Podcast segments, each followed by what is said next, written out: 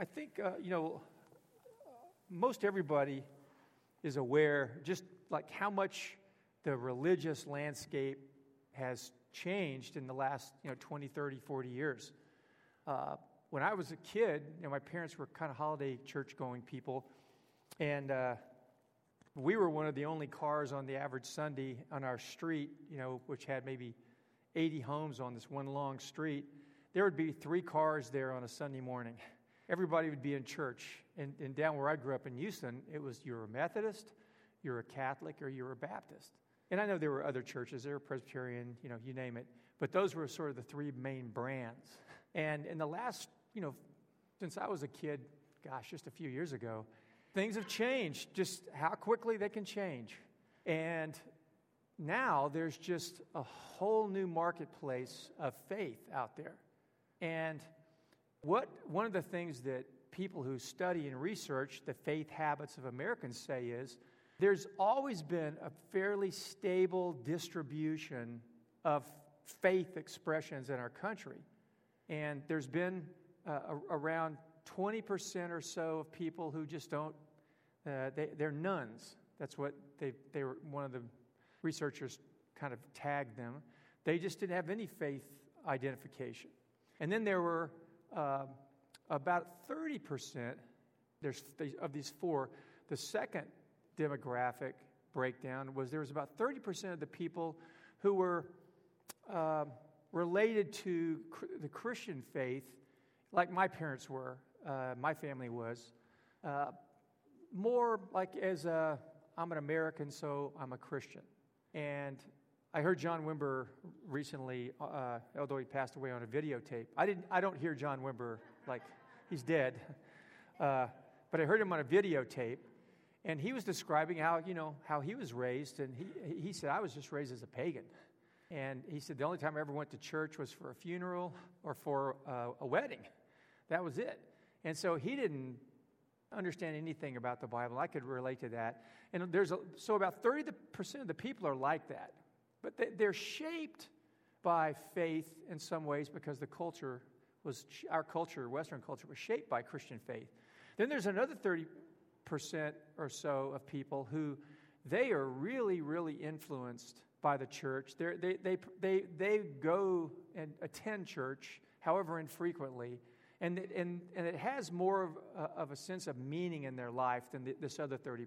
So there's the nones, there's the sort of nominal, there's the more self identified, participatory uh, faith people. And then there's uh, about 20% who faith uh, shapes their lives in, in a significant, to a significant degree. And so you see this 20, 30, 30, 20. And uh, I was listening to a guy who's uh, who was a, a, leaders meeting I was at recently, and he's part of the res- he's part of one of the four big research groups that that follows this and tracks this. And he said this breakdown has been consistent for decades and decades and decades. But what's happened now is that it's two things have happened that have made it really different. Is the none, the, the, all these groups are stable. There's been little changes around the margins for the most part. And you think, wow, only 20% of America is like, would be really self identified Christians in the sense of, you know, more biblical Christianity. Yeah, it's, that's, it's been that way for hundred, uh, you know, a couple hundred years, more or less. There are times where it expands and there's times where it shrinks a little, but it's stayed about 20%. And it depends on the questions that you ask. Do you understand? You, can, you could get a completely different breakdown by asking questions a certain way, but what people who work with uh, around the area of faith have learned to do is there's there's questions that you can ask that you get clear answers in terms of how people practice faith. So, what's happened is in the, the, there's been a huge shift in this 30 these two 30% categories in the middle and the, the influence in terms of how those 60% live and think and express whatever faith expression they have has shifted to the 20% on either end have been really influential in, in, in unique ways. But for the most part, it's like the, tw- the, the 20% at this end of solid faith believing people have shaped the way that those 60% view things. Well, we, in the last 10 years or so, have, have experienced this teeter totter where it's shifted. And now the 10% of people who don't believe have uh, become the, the key influence of those 60%. And so, you know, some people are, are really upset by that. Uh, you know, th- it's happened before, but it, you know, because uh, things shift in every culture. But uh, out of this, something has emerged, and it's not entirely new, but I wanted to just address it today because people are very prone when asked to identify them, you know, their, what their faith uh, brand is, is they say, I'm spiritual, but I'm not religious. If you've heard that term from someone, raise your hand. See, it's a pretty common thing. And so, what they're saying is, in effect, I don't like religious inst- religious deities and institutions and the you know their narrow expressions of things. Uh, I, I don't like you know oftentimes the way the people who who are associated with them behave, and so I don't like religion. I like spirituality, and spirituality is defined as, like I said, uh, sort of a I'm not for religion in the way it's I, have seen it expressed, and so, but th- there's something transcendent that I believe exists.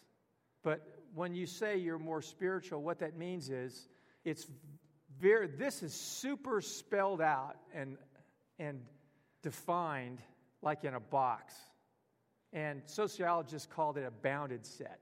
That there's a box, and you know if you're in and you know if you're out. And then over here, there's this spirituality, sociologists would call it a fuzzy set.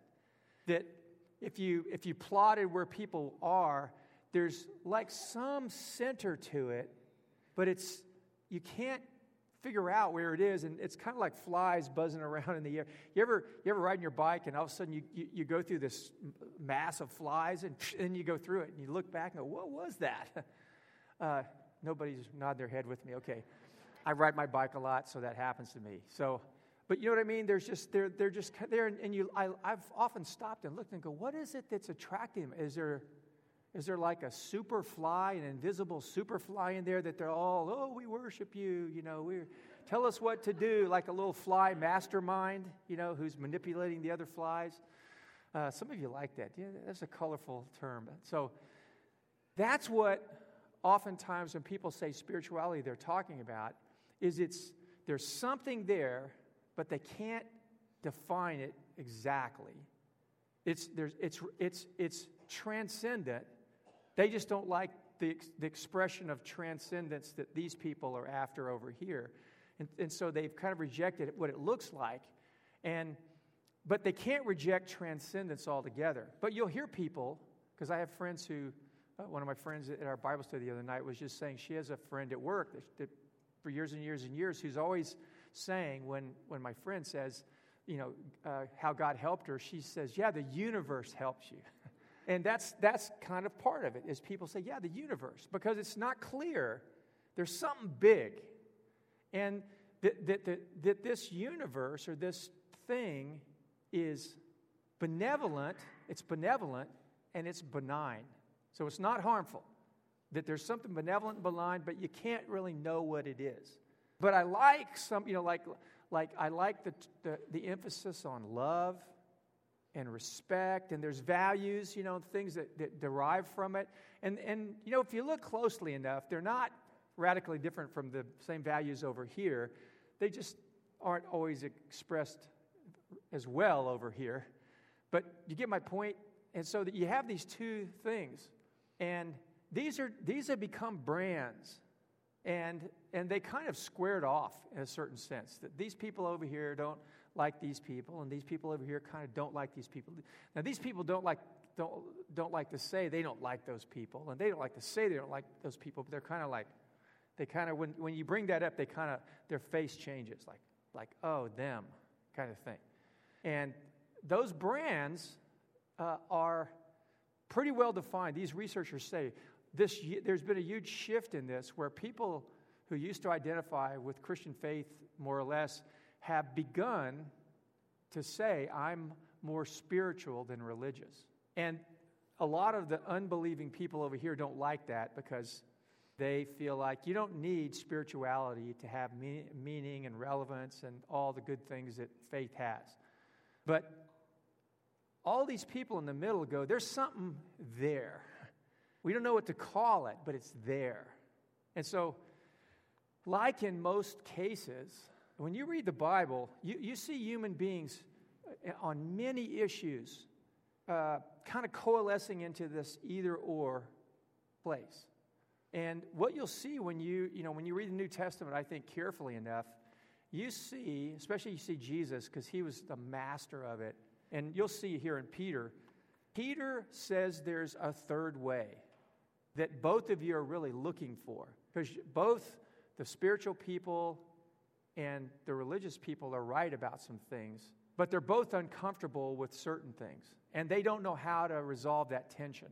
And so what Peter does, and we're, you know, how we're, we're, we're, we're studying through the book of First Peter, and we're looking at a bunch of people who lived in a time that's a lot like this contemporary moment in which fi- we find ourselves. And what I want to do today is instead of kind of doing, I want to do a Bible study with you.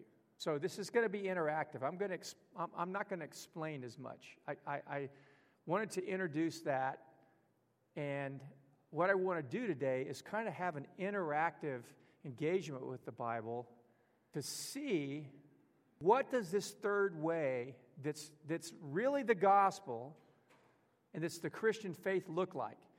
It is not religion and it's not spirituality, but it has elements of both, but it expresses them in a redemptive way. And so the, human tendency to move politically, you know, morally, all kinds of ways to either an either or position is constantly challenged by not only the New Testament but the Old Testament. And so we're going to. Uh, did you were you able to get that up? So uh, if you you have a Bible with you, and if you don't have a Bible, by the way, under the chair seats in front of you are Bibles that look like this, and we're going to read this passage here. Uh, it's First Peter chapter 2, verses 4 and 5. And is there more than that? Okay, two slides, great. Good, that's because we're going to read this first part. All right. Uh, and if you're looking in the paperback Bibles, it's page 840 on the ones that look like this. I think we have a few paperback Bibles in there are different. So, uh, it starts in verse 4. It says, As you come to him, that they're talking about Jesus, as you come to him, the living stone, rejected by men, but chosen by God and precious to Him, you also, like living stones, are being built into a spiritual house to be a holy priesthood, offering spiritual sacrifices acceptable to God through Jesus Christ. Sometimes re- people read that and it sounds, it, it sounds, there's so many metaphors and they go, what do you do with all that? What is he saying? What exactly is he saying? there's something really straightforward and basic that he's saying that, that kind of addressed this spiritual, religious split that we have. It happened back then. Uh, it, it looked different, obviously, than it does today. But so I'm going to ask you some questions. And, you know, uh, uh, if you're wrong, just take a shot. I mean, if you don't know and if you miss it, it's okay. We're going to just try to ferret out what, how, how what Peter's saying here is an expression of what gospel faith looks like and how it's different than religion or what, what passes for spirituality today. So, uh, when it says, as you come to him, the living stone, the him, if you read the context, is Jesus. And he has different titles. And so he's just referring to him with a pronoun here. As you come to him, the living stone. So, what do you think it means to come to him? Oh, okay. Let me back up for a second. Who are the you? What do you, what do you guys remember about the you, the people that Peter was writing to? So I think that's helpful to get this. Who were these people that we learned over the last month or so? What were they like? My communication uh, obviously was just over the top effective, or you're all afraid of saying the wrong thing. Remember, he said they were residents and aliens? Give me hand. So, what, what, what did that say about in general who these people were who comprised the first Christians in this area in the ancient world. Remember, it's in Turkey, they're, they're generally in the area of Turkey. So it was full of Christians. And being resident aliens, what does it mean to be a resident alien? Different, for sure, you're different than, than you know, the average citizens that are there. Where does it mean you came from? Out of town, yeah, someplace else, maybe out of the country. So you're a foreigner. So most of these people who were believers he was writing to were migrant workers, okay? And we know, I mean, throughout history, migrant workers were second class citizens wherever they were. Whoever, whoever, didn't matter who they were, if you come into a country from another place, you're an outsider, and depending on the kind of job you have, that places you on the pecking order of that community. And most of these people were just very lower working class people. So, outsiders, lower social status, probably had less money. Not all of them, but in general, that's, that's the sense you get. So, these guys are outsiders. So, they, you know, if you've ever been in a situation where you've been an outsider, that can happen to us when we grow up in school, right? You go to school. If you've ever been one of the kids who wasn't in the in group, which is almost everybody, we all want to be in the in group, 90% of us, the other 10%. Have you ever felt that? And that can happen in your family, that can happen at work, that can happen at school, right? It can happen anywhere. And so he's saying, as you, all you outsiders, come to Jesus, what does it mean to come to him? Not, it's not, there's no trick to this question. It's very straightforward. Okay, like follow him. Begin to follow Jesus as Lord. And, and what do you think it means he's a living stone? We talked a little bit about that. We touched on it. That, that, that term has to mean something. Yeah, like a building block. And, and in the ancient world, they had cornerstones. Like they had cornerstones to the pyramids, they had cornerstones to the temple, and they would be huge pieces of stone that were carefully carved out. And, and they were very, they were substantial, they were really strong because the rest of the building began to be built on top of this. And, you know, the outline of the building and a, a lot of important aspects of the building depended on how sound this stone was and or this cornerstone that, that phrase like a building block. So it says what does it say about this building block that they were coming to? So they're outsiders. They're coming to the building block. But what does it say next? Read that for a second. What does it say the living stone? It, describes the living stone what was his his experience he was rejected by who? Rejected by humans. Now, if you read down further, it, it, it gives you a clarification. It was re- Jesus was rejected by everybody, but in particular, he was rejected by the builders, by the people in authority, by the people who were supposed to know the value of things. They were people who were tasked with, you know, positions of responsibility. And those people looked at Jesus and they said, we can't build anything on him. He's not the kind of stone you want to build your building on. So, off the top of your head, what was it that caused his contemporaries, the contemporaries of Jesus, and especially the people who are in leadership, responsibility, authority? And these were, listen, sometimes we can be, uh, we can think that we're kind of the zenith of civilization of you know human civilization, the time we live in, you know, like our IQs are, are higher than any they've ever been. We can do things nobody's ever done before, and in some sense that's true. But the people who lived in that time, uh, uh, they did things, they wrote things, they built things that are still standing today. People were smart back then. People were thoughtful. People were, you know, they had uh, as much going for them as, as, as we have today. We built on things that they uh, established as, you know, foundations of society. So, what was it about this living stone that, that they rejected? What, what got Jesus killed? Come on, guys, this is church. Jesus, you know, Jesus, this is not a study about Muhammad, Muhammad's history, you know, his childhood, his teachings. Okay. Yeah, Jesus challenged the way things were, the way, the way people interpreted the law and lived it. He upset their, the apple carts, claimed to be the Son of God, which was bad news if you're a religious leader. Like, oh no, you, if you do that, you're in trouble. I mean, unless it's true. You're in trouble when you do that because one of the things that the Jewish people said that made them Jewish, they had this thing called the Shema, where they said, uh, Hear, O Israel. And any Jewish person would recite this every day. Hear, O Israel, the Lord your God is one. You shall love the Lord your God with all your heart, soul, mind, and strength, and your neighbors yourself. They were fiercely monotheistic. And for Jesus to say, I'm the Son of God, you know, if you read like the Gospels, that's what got him crucified. That's one of the key things. What else? So he, he, he challenged the, the way religion, again, here's this religion thing. He challenged religion. He was a, he was a rebel, and he had a big mouth, maybe not in the way that we use it today, but they thought he did.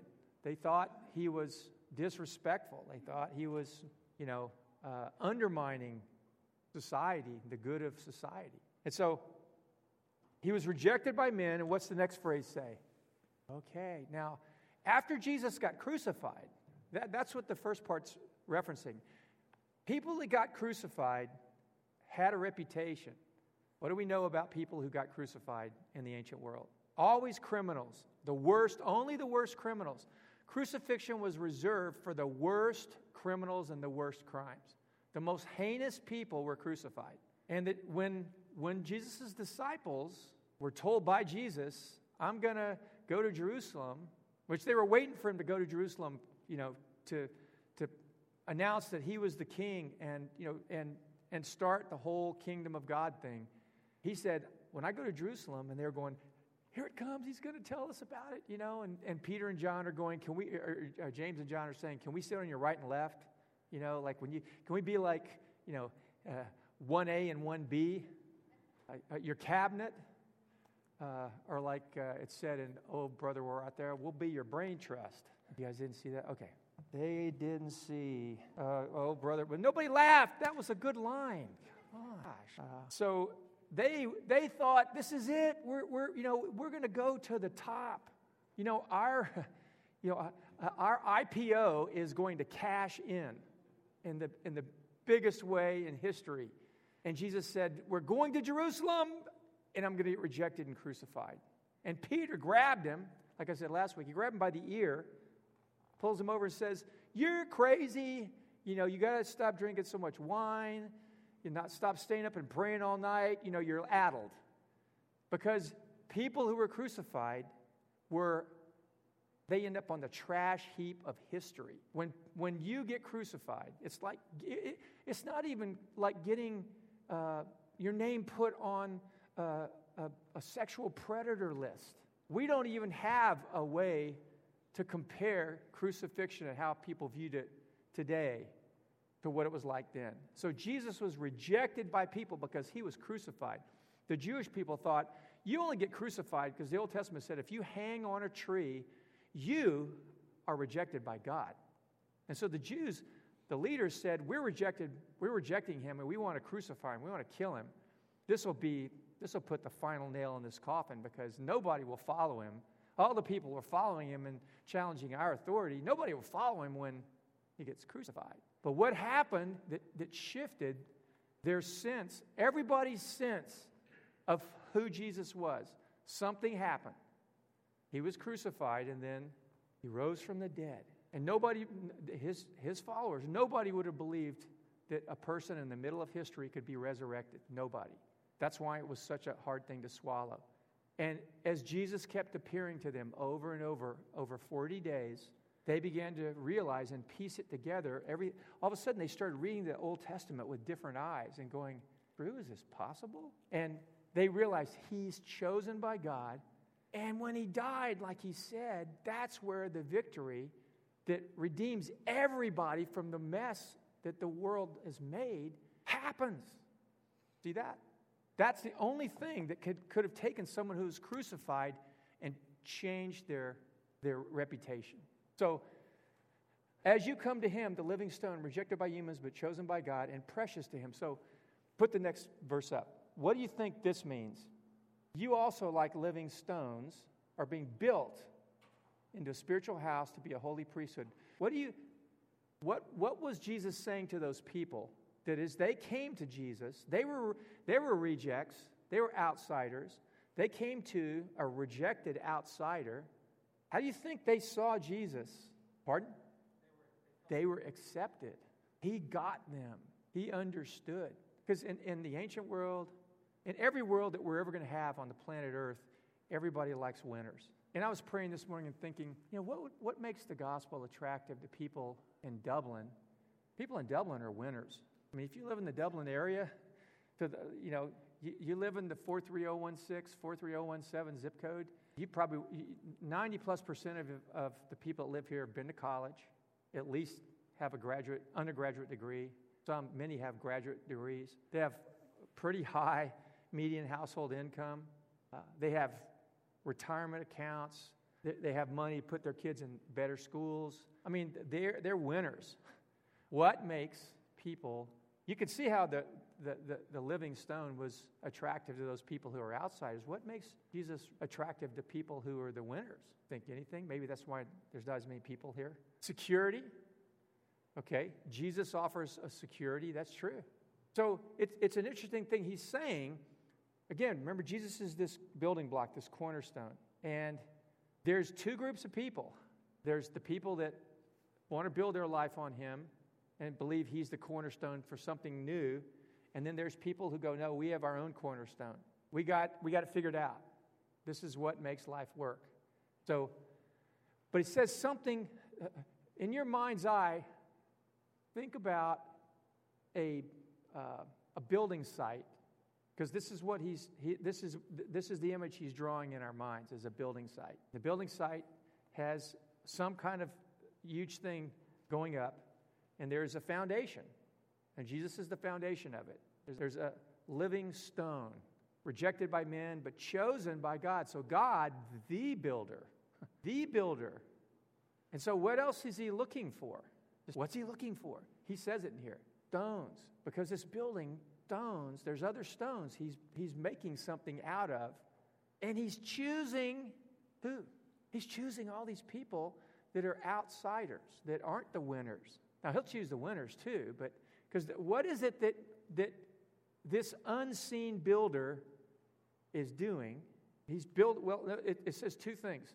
We'll, we'll get to that in just a second. But he's building something and he's just looking for stones, living stones. You remember when Peter, you remember in Peter's story about stones? You got to think back, put your thinking cap on here. He had a conversation with Jesus about stones. Jesus said something to Peter. Said, What? Yeah, I'm going to build my church, I'm going to build a house. But what did he say to, to Peter? Yeah, you're a stone, you're a rock. Now, did, did Peter seem anything like a rock?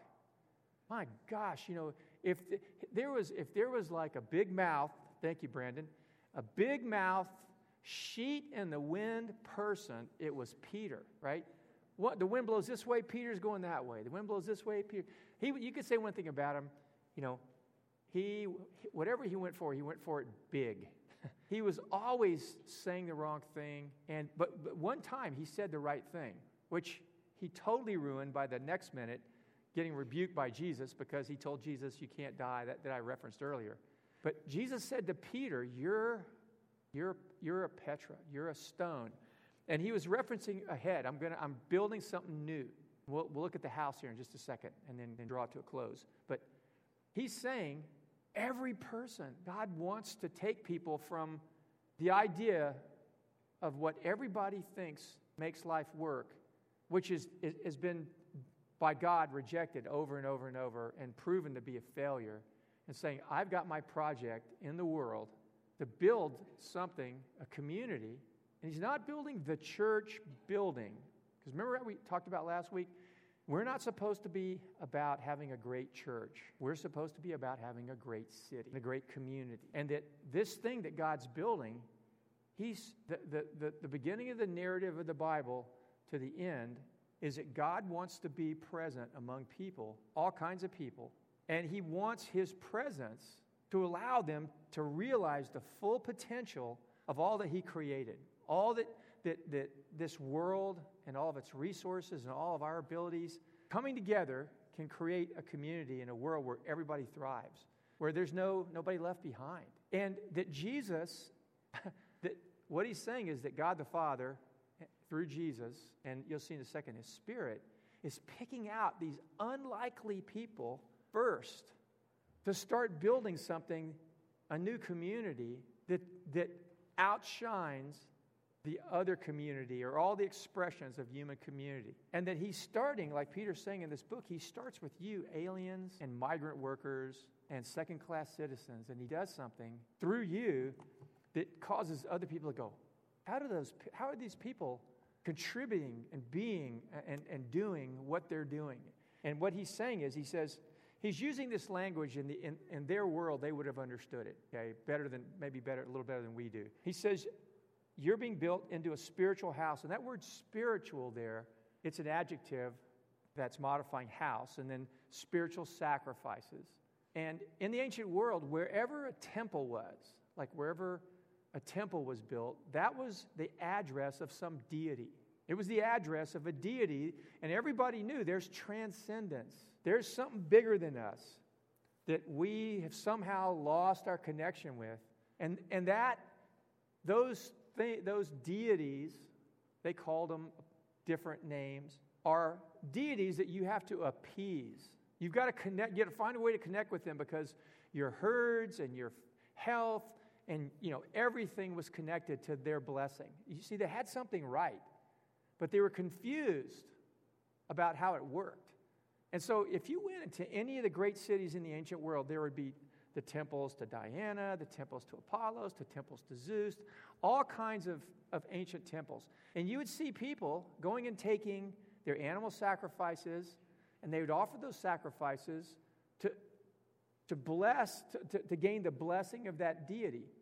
And, and usually an area would have a primary deity. And so all over that area, there'd be temples. Now, people were superstitious and they were thinking, what if, you know, what if we're missing somebody? So if you went to a place uh, like Athens, they had thousands of temples in Athens, and they just wanted to cover every base. we don't want to make sure, we don't want to get any, any God who's up there, we don't want to get them uh, get on their bad side. And so you know, that's how people are superstitious today in the same way. You know, I, I mean, I, I, was raised around people who were very superstitious. Down in Texas, it's just something about the water down there. We had people that were superstitious. I remember people explaining all these rules to me. Don't walk under a ladder. You know, don't, don't let a black cat walk in front of you. I mean, people were literally uh, uh, concerned about these things. You know, if this happens, you throw salt over your shoulder. I knew people who did that. And you may think, where were you raised? People are superstitious. People are superstitious about things because there is something mysterious about the world, and there is some kind of sense we have that this world is more than just this stuff that we see. That something that's bigger than us has influence over us, and that we, we don't have a, a good grip on how that all sorts out. And so people do their best. People who are religious are doing their best. People who are spiritual are doing their best in a certain sense. So the gospel comes along and says, listen, there is a, there's a new house, and the word house in the old and, the, and, and these, uh, when it says you're being built into a spiritual house, that word meant like it, it had several meanings. One, the house that people, that a family would live in.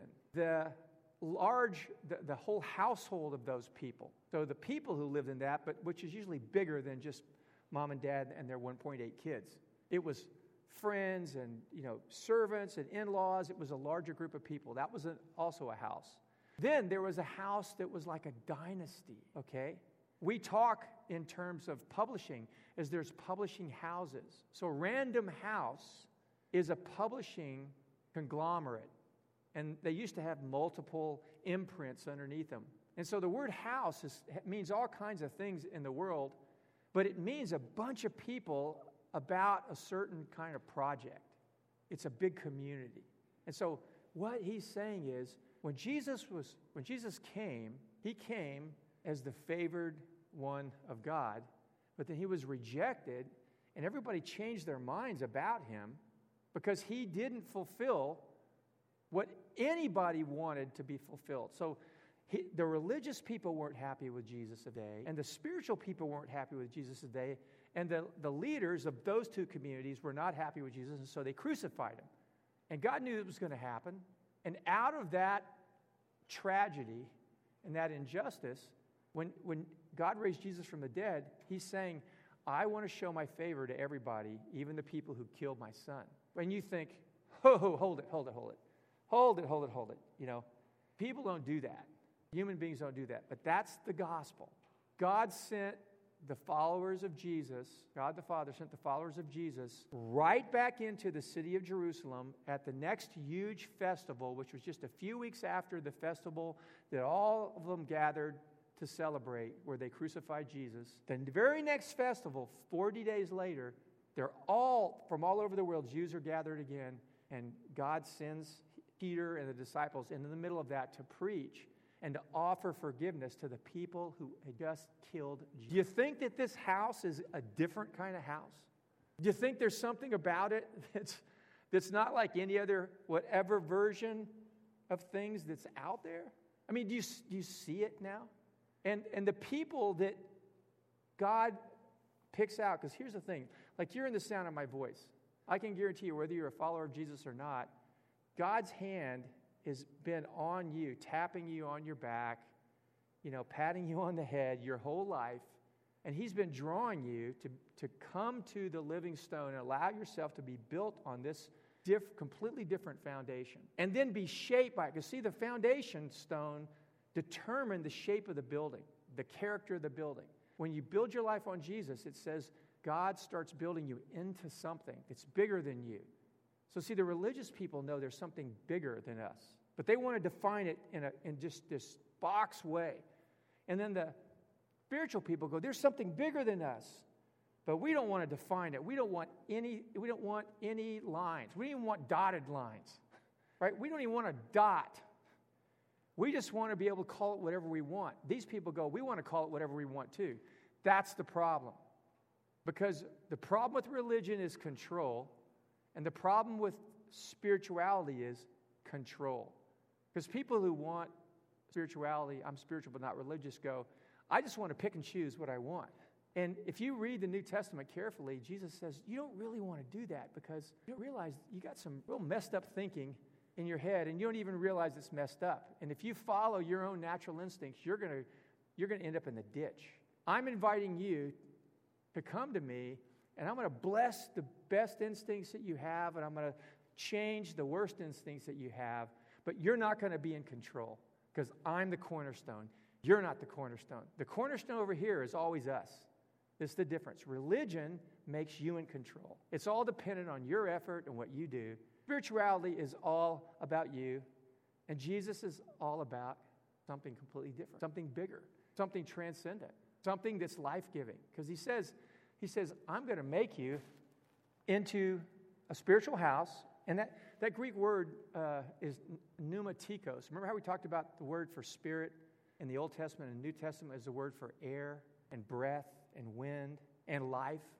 And so God's spirit, when we come to Jesus, God's spirit comes in us. And the word pneuma means powerful but invisible. Something powerful but invisible comes inside us and when, when Jesus was baptized and the Spirit came on him, you saw the emergence of the cornerstone. And when we follow him, we get built into a building that none of our stones look like him.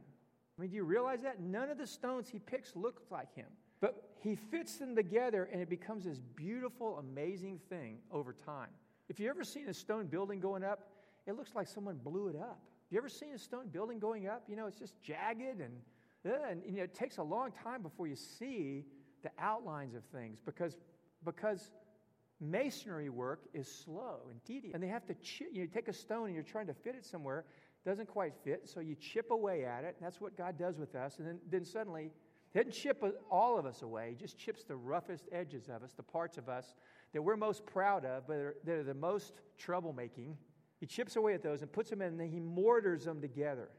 And then boom, boom, boom, boom, boom. And you look at it, you go, any of those rocks that I'd, I, I, I'd seen out in the quarry, I would have not used. But it says there's this hand that, that's this invisible, powerful hand that's working everywhere and, and going and looking all these places for, for this willingness to be built into something. And he says, will, then he changes the metaphor a little bit and says, You're not just living stones, you're going to be a holy priesthood. And in the ancient world, priests were like, they were really respected and important because the, you know, like, like the, the, they were like Wall Street, that the priests represented the gods. And, and, you know, you wanted to treat the priests well because the gods, you know, had a lot writing on the priests, and you wanted to be on the right side of the gods. And what he's saying is, all of the followers of Jesus, these, these unlikely people, they get chosen to be God's representatives, but not just in some building, in some temple, that they go out into the community and they become the, the place, because wherever the priests were, they were at the temple. And wherever the temple was, that was where that's God's address. But he's shifting the metaphor here and he's interrupting something, introducing something where he says, wherever you go, you're, you're, you're a house, and the presence dwells in you, the pneuma, and you're a spiritual house now, each of you, and all of us together. And wherever you go, it's, it's like you're kind of like a holy food truck, right? That people can meet God there. However unlikely you think you are, as long as you say, I want to build my house on this crazy looking stone that nobody else thinks much of. I want to build my house on that, my life on that. God says, I'm going to work in you and through you. I'm going to reveal myself, and good things will come to you through you for other people. Because, and that is the thing that we're built for. We're built to be significant in the contribution we make in the lives of other people. That's what significance is. is. It's not having the biggest bank account. You understand that? Because at the end of the day, that is not going to matter. And if you want to make a difference in the world, build your life on this cornerstone that changes angry, self centered people into loving, generous, forgiving people, and thoughtful people, and approachable people. And I'm still a stubborn person in many respects, but I am a lot less stubborn than I used to. And I've told you before, my grandmother used to say to me, John, you would argue with a signpost because I was so stubborn. And I still am, but it's, it's getting chipped away. But it's only gotten chipped away because I've tried stand on Jesus. And the Father has chipped away things inside me and helped me to be able to fit with other people who have their own rough edges. And sometimes, you know, Kathy and I, we, we thought we had perfect, we thought we were just going to fit like this. You know, it, it, it just, just it's been a, this. been a lot of this going on. But now there's, a, there's, a, there's more of this. You know, it's better. But that's the way it is with anybody. But it's, it's you're going to build your life on a foundation. Your life is built on a foundation.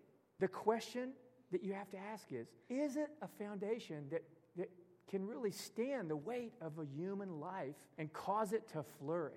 Can the foundation, whether it's religion or spirituality that you're following, take, bear the weight of what you're putting on it? You know, what Christians can say throughout history is we have taken our wrecked lives and put them on this foundation, and people like John Newton, who was a slave trader and heard the gospel and became a believer, totally changed his life, he gave up the slave trade, became a pastor, wrote the song Amazing Grace, because this broken, evil, hard hearted man built his life, put his life, brought the wreck of his life, and fell on that cornerstone. And the father took that broken life and said, I got, I can do something with that. I'm going to make something amazing out of this. And when we allow him to do that, and then we, this is the thing, there's somebody here this is Father's Day, but at the heart of this is Jesus' brand spirituality is a work of the Holy Spirit. Because what the Holy Spirit does, because that word pneuma is all through this. And in this letter, it's in all these key places in Peter's letter. And what the Holy Spirit does is he takes this thing that looked like a complete failure, defeat, mess, and he helps us to see in it why that's relevant. Jesus' death is relevant to us and why it's relevant. Exactly. It's exactly the story that our neighbors and friends and everybody needs to hear. But we have to hear it. We have to hear it. And the Holy Spirit has to come to us first. When we gather together, the Spirit is here. Somebody really special is always here. He's always with us anyway. But when we come together, there's something that happens when Christians come together, and there are moments that maybe some of you experienced it as Shannon was leading songs. There are certain moments as we sing together, as we pray together, where it's like, you know, the roof opens up and suddenly we're aware of something, someone. That that's the Spirit of Jesus. The Spirit who was there in the book of Genesis, creating everything, the Spirit that was helping the Jewish people all through their story, the Spirit that came on Jesus, and then when he was killed, raised him from the dead. And then when he returned to the Father, the Spirit that came to us, now that Spirit is here. And we come now to him and Jesus. When we come to Jesus, we come to the Spirit too. Because he makes us into a spiritual house, a pneumatikos house. We, some, now all of a sudden, something invisible and powerful, God who's invisible and powerful, dwells in you. And he, and he, he has a purpose. Spiritual sacrifices are not religious things. This is not about what we do at church. I don't think this passage has passing reference to what we do in a building. It is all about who we are in the world. And do you see, like Peter takes so long to go through this, this letter. We're going to go a few more weeks through it, but he's trying to get people who their identity has been shaped by the majority culture that they live in. The majority culture said, You're just immigrants, you're just migrants, you're just fill in the blank. That identity, we all hate it when people have given us an identity, but we begin to wear it. It's inescapable. If something gets said about you enough, no matter how much you hate it and you say you don't believe it, you will believe it. Because you can, I, have talked to enough people who, in the heat of the moment, they say things about themselves that people have said about them because they really believe it. Because we are made to be shaped by the people around us. And, and the thing is, if you're not being shaped by the cornerstone, you're going to be shaped by something. And you can try to, you know, psych yourself up and you can try to work on your self image, but other voices are going to shape you. And if you want to be shaped by Jesus, He will shape you and give you an identity and fill you with His Spirit and give you the opportunity to see a significance that can be measured in the lives of people around you. But the only way that can happen is, is this.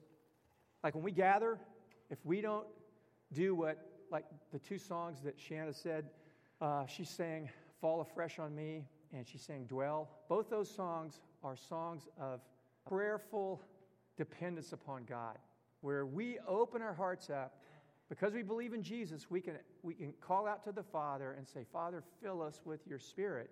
Pneuma, your invisible, powerful, living, personal presence that we see in Jesus. We're just living stones, but make us like the living, the living stone, the cornerstone. And that doesn't happen accidentally. Sometimes you get kind of ricochets of grace, but we are, we are meant to live intentionally and not accidentally. And so we have to, we have to have this picture, this story in our mind, and pray into it every time, every, every day of our life, and it, as, as often as we can during the day.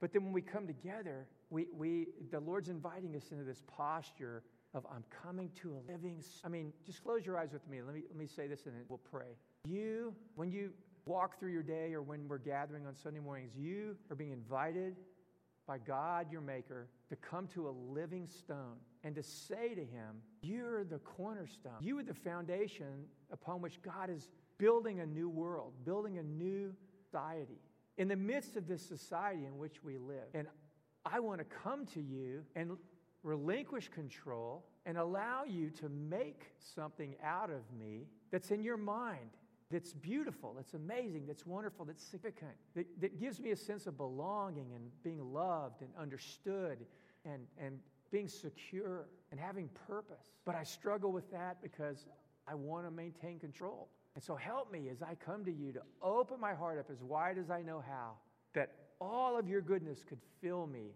help me, and change me. And that the, the wonder that you made me to be could begin to emerge and be, could begin to be seen and known and could contribute to the lives of people around me. Father, we want to come to you with that kind of prayer and that kind of posture every day. We know that we've got a lot of what it means to follow you just messed up. And we, we here at the Vineyard, we just want to relinquish control to you as much as we know how. Just ask you to bless us with your spirit. Bless each of us and, and all of us together. Bless our families because we know you want us to offer living sacrifices, spiritual sacrifices that make a difference in the lives of people around us. We've, we've, we think about this week in and week out, and we want this to become something that's more real to us because we just admit other people have defined us for so long that we get lost and our hearts get broken because we just think we're leftovers or we're always going to fail or whatever our family is always where they've made mistakes we're going to make the same mistakes. And we just believe that you're you're calling us to be something new. We want to look to you today again and open our hearts up to you and pray that this would begin to just shift again like you do every time we, we pray every time we do this. And all of our brothers and sisters that aren't here today that are with family and celebrations we, we pray for them too that all of us could experience being built together into something a spiritual house be a holy priesthood, offer spiritual sacrifices. Lord, we pray that we can make a difference where we work, especially where we work, God. Uh, thank you for our jobs and thank you for the opportunities to do